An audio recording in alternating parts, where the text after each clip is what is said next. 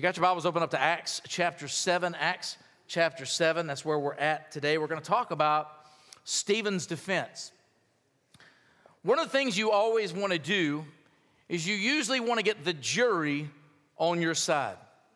You usually want to get those that are judging you at that time to understand where you're coming from. And Stephen was kind of in that situation as he faced this modest, this unbelievable jury that stood before him. He had many a prosecutor, they were accusing him of blasphemy. He was going through so much at this time. And instead of worrying about whether to get the jury on his side or not, he went ahead and he just preached.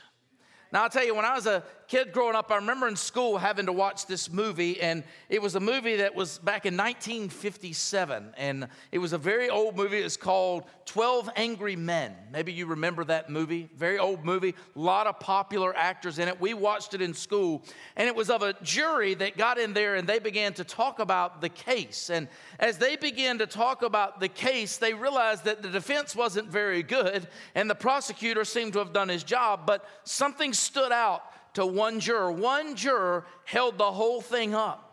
And as he began to describe all the things that the defense had kind of left out, not really made known as they should have made known, you began to see them one by one begin to change their minds that he was not guilty. This young man had not killed his father. It's amazing when you watch it, you can almost sense that the guy that was the defendant or the defendant did not care about making it known that he was innocent. You'd think that his lawyer didn't do a very good job of making it known that he was innocent. But when we come to this case, Stephen is not worried about his innocence. Yes, he's going to make a case for everything they threw at him, but he's going to be more concerned with presenting Jesus Christ first and foremost. He knew that this was his opportunity to show the crowd who Jesus truly was. So let's take a look at it this morning. We're going to look at four defenses Stephen addressed with his prosecutors. Now, we got to go back in verse 1. It simply says this Then the high priest said, Are these things so? The high priest says, we, we need to understand are these things true? Well, what's he talking about? Well, in verse 11, they said, We have heard him speak blasphemous words against Moses and God. Verse 13, they also set up false witnesses who said, This man does not cease to speak blasphemous words against this holy place and the law. For we've heard him say that this Jesus of Nazareth will destroy this place and change the customs which Moses delivered to us. This man has blasphemed. He's blasphemed Moses, he's blasphemed God, he's blasphemed the law, and he's blasphemed the temple. And every one of these, Stephen is about to address. He wants to show them that what you're proclaiming is not true, but in truth, you yourselves are the ones who have blasphemed. Let's take a look and we'll look at him talking about God first in verse 2 of Acts 7.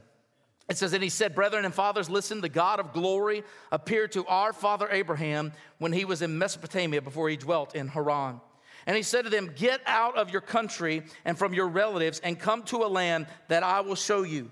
Then he came out of the land of the Chaldeans and dwelt in Haran. And there, from there, when his father was dead, he moved him to the land which he now dwell. Now, when he's talking about here, is he begins with the story of Abraham and he shows God's sovereignty in calling Abraham out. He calls him the God of glory, which is a remnant from Psalm chapter 29, where he's called the God of glory. He is sovereign over redemptive history. And so here, Stephen is declaring the same thing. This same God that we serve, this same God that we love, called Abraham out of the land and sent him to a place he knew not. Now, it doesn't sound like blasphemy. It sounds like he believes in God and God's calling upon his forefathers. But he goes on in verse 5, he says, And God gave him no inheritance in it, not even enough to set his foot on. But even when Abraham had no child, he promised to give it to him for a possession and to his descendants after him. But God spoke in this way that, this, that his descendants would dwell in a foreign land and that they would bring them into bondage and oppress them 400 years. And the nation to whom they will be in bondage, I will judge, says God. And after this, they shall come out and serve me in this place. Then he gave them a covenant of circumcision. And so Abraham begot Isaac and circumcised him on the eighth day. And Isaac begot Jacob, and Jacob begot the 12 patriarchs. We see a couple other things he brings out here. He brings out God's promise. In verse 5, he says, God promised him the land. Now you got to understand, he had never taken possession of the land. Abraham himself only owned a burial plot where he buried his wife in. That's it. He really didn't own any land. God had promised him this massive set of land, and Abraham believed that it would come to him. Abraham believed futuristically that God would bless him, and we read that in Hebrews chapter 11. But then God also gave him the sign of the covenant. He says, and then he gave him the covenant of circumcision.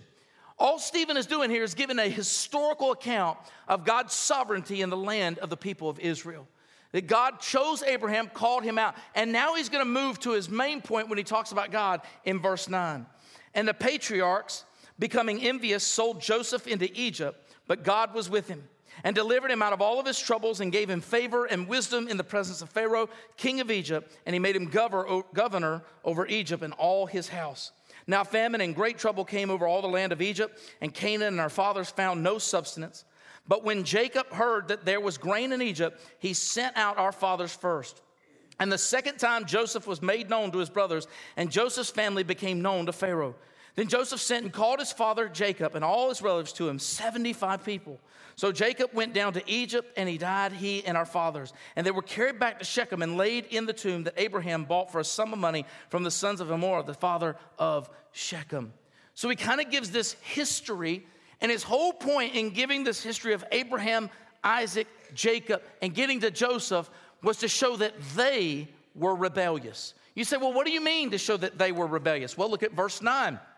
It says, And the patriarchs, the 12 tribes of Israel, 11 at that time, because they sold Joseph, becoming envious, sold Joseph into Egypt. He said, You want to talk about blasphemy? The history of Israel is blasphemous. The history of Israel is turning away from their deliverer. The history of Israel is to forget what God has done for them. He says, Go back to the time of Joseph. Look at how God set things up. He was sold into slavery by his brothers. He was mistreated over and over again. In fact, he goes into a house of Potiphar. His wife lies about him. He's thrown into prison. After he's thrown into prison, he spends another two years there. He hears about the dreams. God delivers and brings him out of the prison and puts him in the court of Pharaoh. After he puts him in the court of Pharaoh, he goes through this massive famine because it's a dream that had been given to Pharaoh. They go through a seven year famine and he's stored up all this grain. He's done a lot of great things in preparation preparation for what God is going to do there in the land of Egypt. And all of a sudden, after a couple of years, here comes his brothers. They come right there to his doorstep. Now, I don't know about you.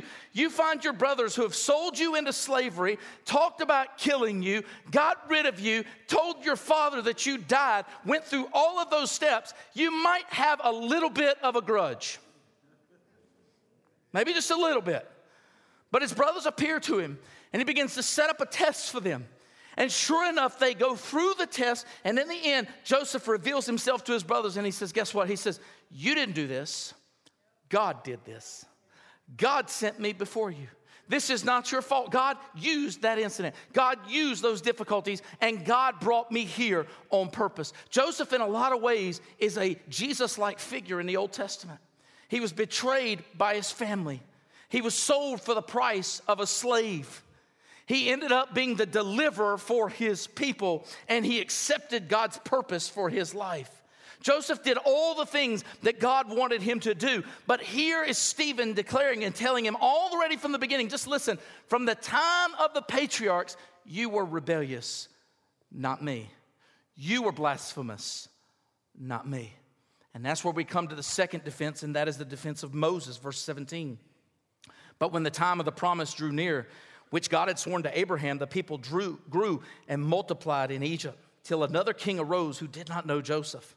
This man dealt treacherously with our people and oppressed our forefathers, making them expose their babies so that they might not live. At this time, Moses was born and was well pleasing to God, and he was brought up in his father's house for three months. But when he was set out, Pharaoh's daughter took him away and brought him up as her own son. And Moses was learned in all the wisdom of the Egyptians and was mighty in words and deeds. First, we see the deliverance at birth. You see, Pharaoh had made a decree. The people of Israel were growing too greatly. And so he made a decree to kill all the male children. In fact, they would throw them into the river. And many believe that they were eaten by the alligators or crocodiles that were there below.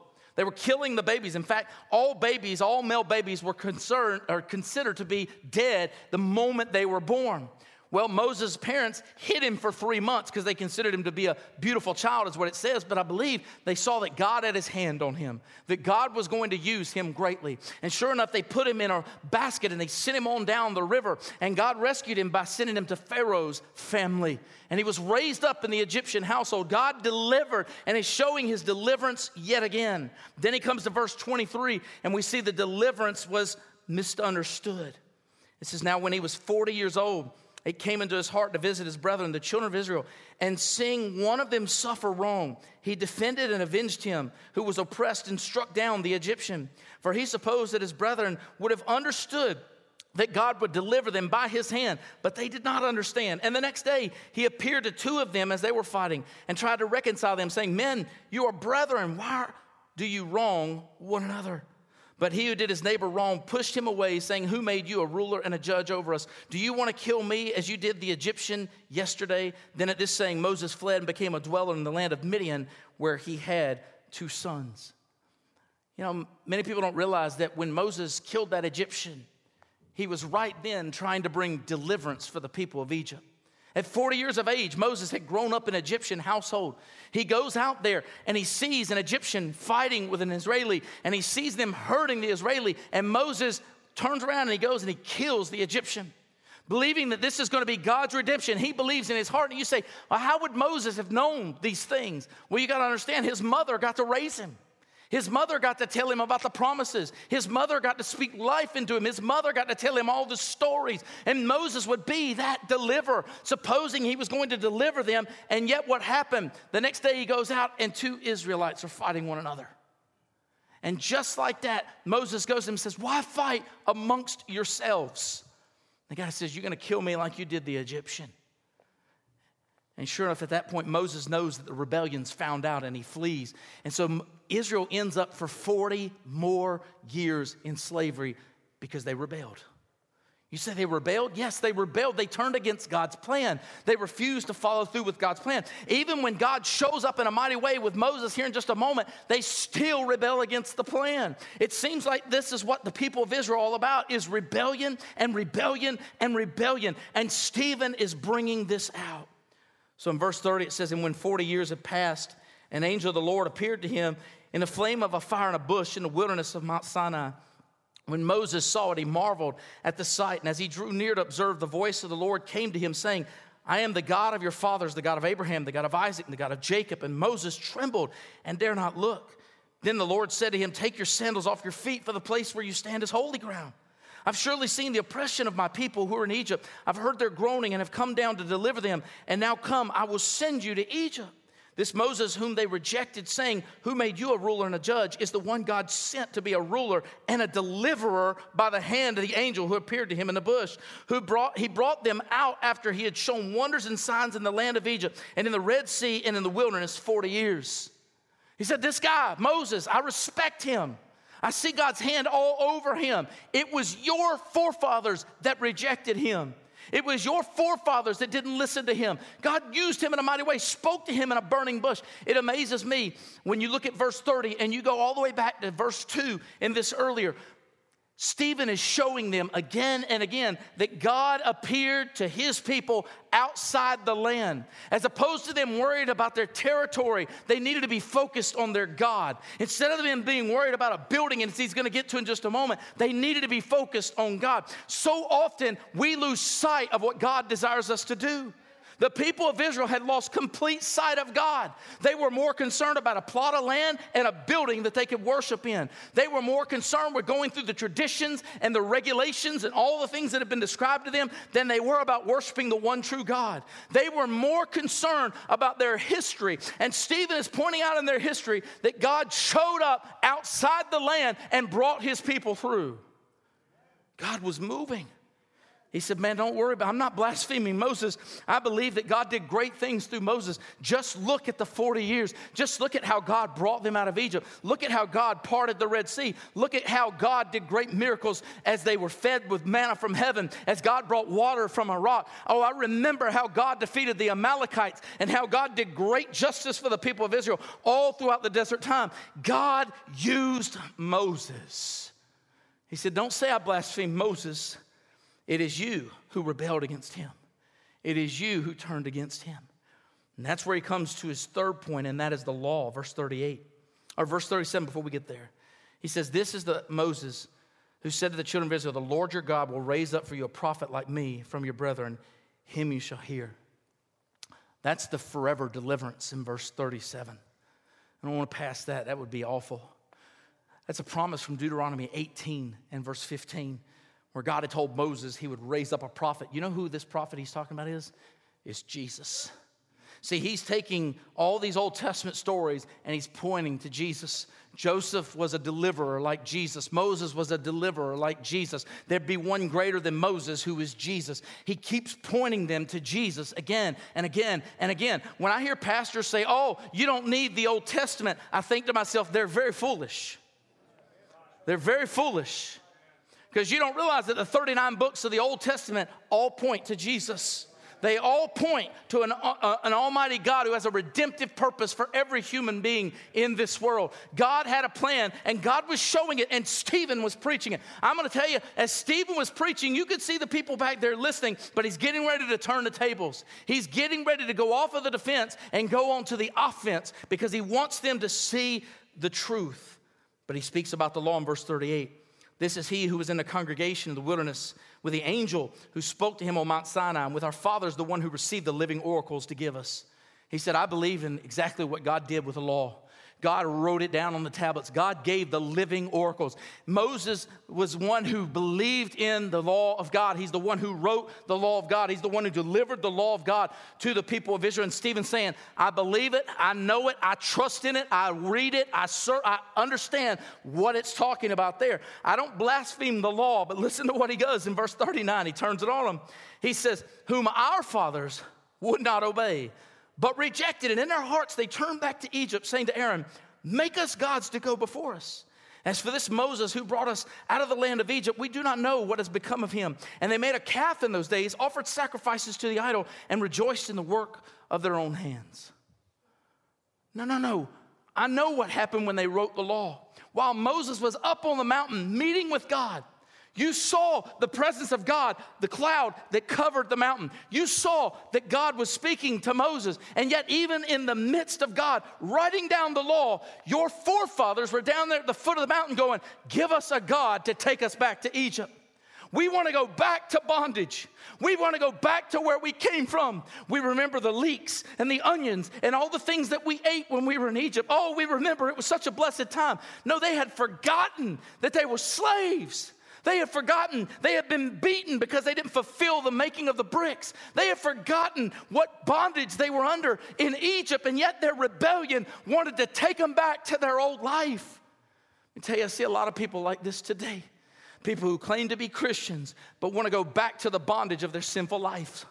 They want to go back to who they used to be. The Bible tells us a parable. Jesus gives us a parable and said it's like the, the seed that fell on the thorny ground. The things of this world came in and choked them out. In other words, they wanted to go back to their old lifestyle. They never produced fruit, and they truly showed they weren't ours in the first place. He says, You people, when right there, when God's presence was up on the mountain, Moses was receiving the law, you rebelled against God and said, Let's go back. He says, You want to know who the blasphemers are? It's Israel. You want to know who's turned against God? It's Israel. You want to know who the rebels are? It's Israel. And you guys, he's getting ready to tell them, you guys are following suit. He's not about to hold back. But he uses a quote in verse 42 and 43. Then God turned and gave them up to worship the host of heaven as it is written in the book of the prophets, did you offer me slaughtered animals and sacrifices during the 40 years in the wilderness, O house of Israel? You also took up the tabernacle of Molech and the star of your God, Raphan, images which you made to worship, and I'll carry you away beyond Babylon. He quotes Amos 5, verses 25 to 27 here. But as a reminder of what Paul would later state in Romans chapter 1, that God gave them up to their debased minds. Verse 24 and 26, God gave them over to their defilings. God said, You want to worship these other gods? I'll give it to you. You can worship them, but you will not be satisfied. Can I tell you, you can worship the gods that are all over this world, but you will never find satisfaction in any other than Jesus Christ. Ever. All other gods are nothing compared to Jesus. They have no truth. There is nothing behind them. They are not alive. Jesus is the way, the only way, and He will forever be the only way to God. He declares it right here. He says, I gave them over to their gods. Let me tell you something. There are going to be plenty of Buddhists, plenty of Muslims, plenty of Jehovah's Witnesses, and plenty of Mormons that stand before God one day, and He's going to say, Depart from me, for I never knew you. But hold up just a second. I believe there's going to be a lot of Baptists that he says that too as well. Because if you don't have a personal relationship with Jesus Christ and Him alone, and believe in the one true God who is Jesus Christ, who died on the cross for your sins, you will be told, Depart from me, I never knew you. Stephen wanted to make sure that they didn't rebel against the truth. He wanted them to know God's judgment was on them. Every one of us in here is going to stand before God one day. None of us are going to escape the judgment. And I often think about the words in Matthew. It says, We'll be judged for every word we spoke. How many of us are in trouble? When you think about this, Stephen was preaching and he said, Listen, he said, I've not rebelled, I've not blasphemed, but your forefathers have. And he's getting ready to show them just how far they've gone when he talks about the temple in verse 44. Our fathers had a tabernacle of witness in the wilderness as he appointed instructing Moses to make it according to the pattern that he had seen, which our fathers, having received it in turn, also brought with Joshua into the land possessed by the Gentiles, whom God drove out before the face of our fathers until the days of David. Who found favor before God and asked to find a dwelling for the God of Jacob. But Solomon built him a house. However, the Most High does not dwell in temples made with hands, as the prophet says. Heaven is my throne and earth is my footstool. What house will you build for me, says the Lord, or what place of my rest has my hand not made all these things? I love verse 48. He says, The Most High does not dwell in temples made with hands. Solomon proclaimed this even when he built the temple. In 1 Kings chapter 8 and verse 27, he said, You can't contain God in a building. Don't think that God is only here in this church. We pray that God is everywhere. Why? Because the Bible tells us He is. He's omnipresent. He's in every church, but He's also in every home. He's in every bar. He's in every place. He sees everything. He says, Don't think that you can contain him. I love what John MacArthur says. He says, The temple was the symbol of God's presence, not a prison of God's essence. So many of us think that the house of God is the only place we can find God. No, He's everywhere. We come to worship together to glorify God together because Scripture tells us to do that. But you can find God in your home. You can find God where at your work. You can find God in the schools. He may not seem like He's very present, but He's there. The problem is, is oftentimes we have suppressed him. We have kicked him out. We don't want him there. And the truth is, is he's there. He says, heaven is my throne and earth is my footstool. Imagine that. Earth is where God kicks his feet up. That's how awesome our God is. And Stephen goes, Let me tell you something. You guys continue to rebel against him. I don't care what kind of building you've got, you've forgotten who the buildings is. You've forgotten whose presence is supposed to be there. You've forgotten why you worship Him in the first place. You are rebelling yet again. And look at verse 51. He just goes ahead and throws it out there. You stiff necked and uncircumcised in heart and ears. You always resist the Holy Spirit as your fathers did, so did you. Man, what an invitation. I mean, this is the invitation to his message. He doesn't say, All you who are heavy laden, come and find your rest in Him. He says, You're a bunch of stiff necked. Could you imagine the preacher getting up in the pulpit and going, Bunch of stiff necked, uncircumcised, ungodly people? I mean, he's just shouting it right here at the rooftop. To call them stiff necked means one who will not bow to God, one who will not give credence to God, one who will not show God the reverence that he's due. To call them uncircumcised of the heart is to say, guess what? You may have it right in the flesh, but your heart is far from God. You don't worship him, you don't love him, you don't serve him. You never did what God intended for you to do by circumcising yourself before him. You always resist the Holy Spirit, just as your fathers did, but he just lays it on the line. I've shown you time and time again how the fathers rebelled, you have rebelled just as much. You have turned from God just like they have. In fact, he's going to tell them, You've done it worse. Because look at verse 52. Which of the prophets did your fathers not persecute? And they killed those who foretold the coming of the just one, of whom you now become the betrayers and murderers. They killed the prophets, you killed the Messiah. They killed the ones who foretold the one coming. You killed the ones who they foretold about. He says, Man, you guys are in great trouble. Stephen didn't hold back, he didn't let up. He put the gas, he put the pedal to the metal, as they said when he was preaching, and he just let them have it with both barrels. Jesus told him this in Luke chapter 11, verse 47 Woe to you, for you build the tombs of the prophets and your fathers killed them. In fact, you bear witness that you approve the deeds of your fathers, for they indeed killed them, and you build their tombs. Therefore, the wisdom of God also said, I'll build them prophets, I'll send them prophets and apostles, and some of them they will kill and persecute, that the blood of all the prophets which was shed from the foundation of the world may be required of this generation, from the blood of Abel to the blood of Zechariah, who perished between the altar and the temple. Yes, I say to you, it shall be required of this generation. He said, You guys, Jesus is claiming this. You are just as rebellious as your fathers. You are just as guilty for their destruction. You are just as guilty for persecuting the prophets. You are just as guilty. In fact, he would tell them in a parable in Matthew that they were even more guilty. In Matthew chapter 21, in verse 33, Jesus tells this parable to them. Here, another parable. There's a certain landowner who planted a vineyard and set a hedge around it, dug a wine press in it, and built a tower, and he leased it to the vine dressers and went into a far country. Now, when the vintage time drew near, he sent his servants to the vine dressers that they might receive its fruit. And the vine dressers took his servants, beat one, killed one, stoned another. Again, he sent other servants more than the first, and they did likewise to them. Then, last of all, he sent his son to them saying they will respect my son.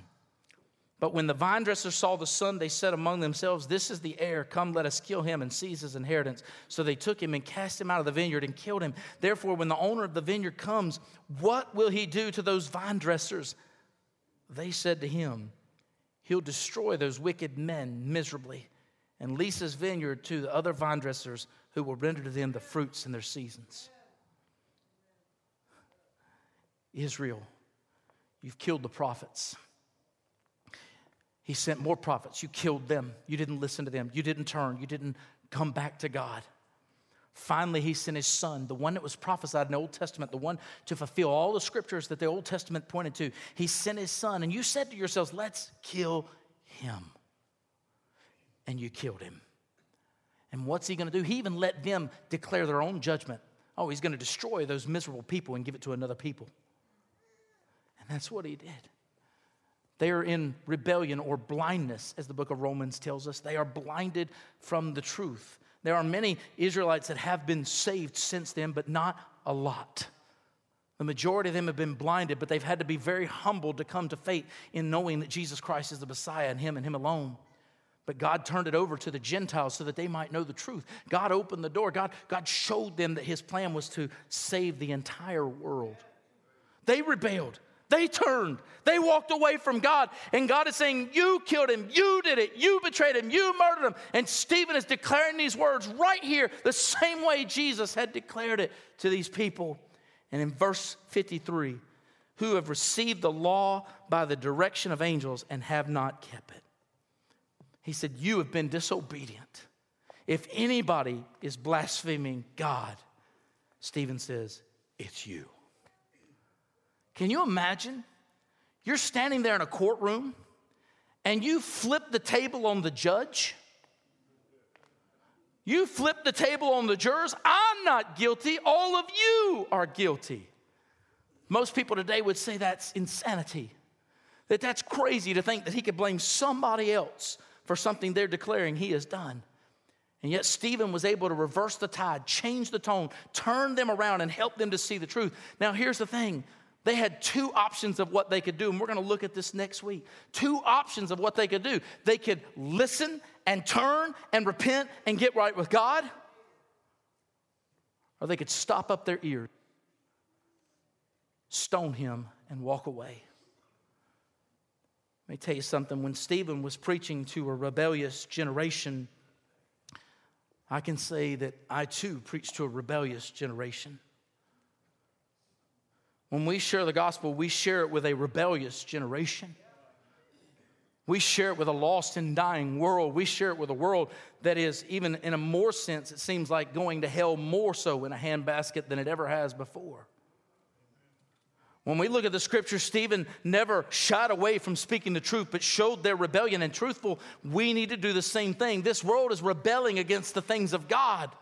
And we have to stand up for truth. We have to stand up upon the word of God. Stephen never backed down. And here's the thing we need to be willing to accept persecution if it comes our way because we're willing to preach truth, because we stand up for God's word. Stephen boldly proclaimed it.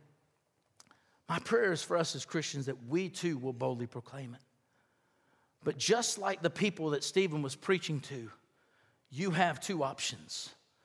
First, you can receive Jesus Christ as your Lord and Savior. Recognize that you need to repent and get your heart right with God so that you can be right with Him. One day, when you stand before Him in judgment, you'll receive His righteousness because He took your sin. Or two, you can stop up your ears walk out of the church and say to yourself, I don't need that Jesus. That's your options. But the truth is, is one day you'll stand before God in judgment just like I will. And the question that will be asked of you is, What have you done with Jesus? What have you done with the Holy One of God, the one that He sent to pay for your sins? What have you done with Him? If you can just say, I surrendered all, then praise God. But if you have to say, I have not surrendered all, then go ahead and take care of it today.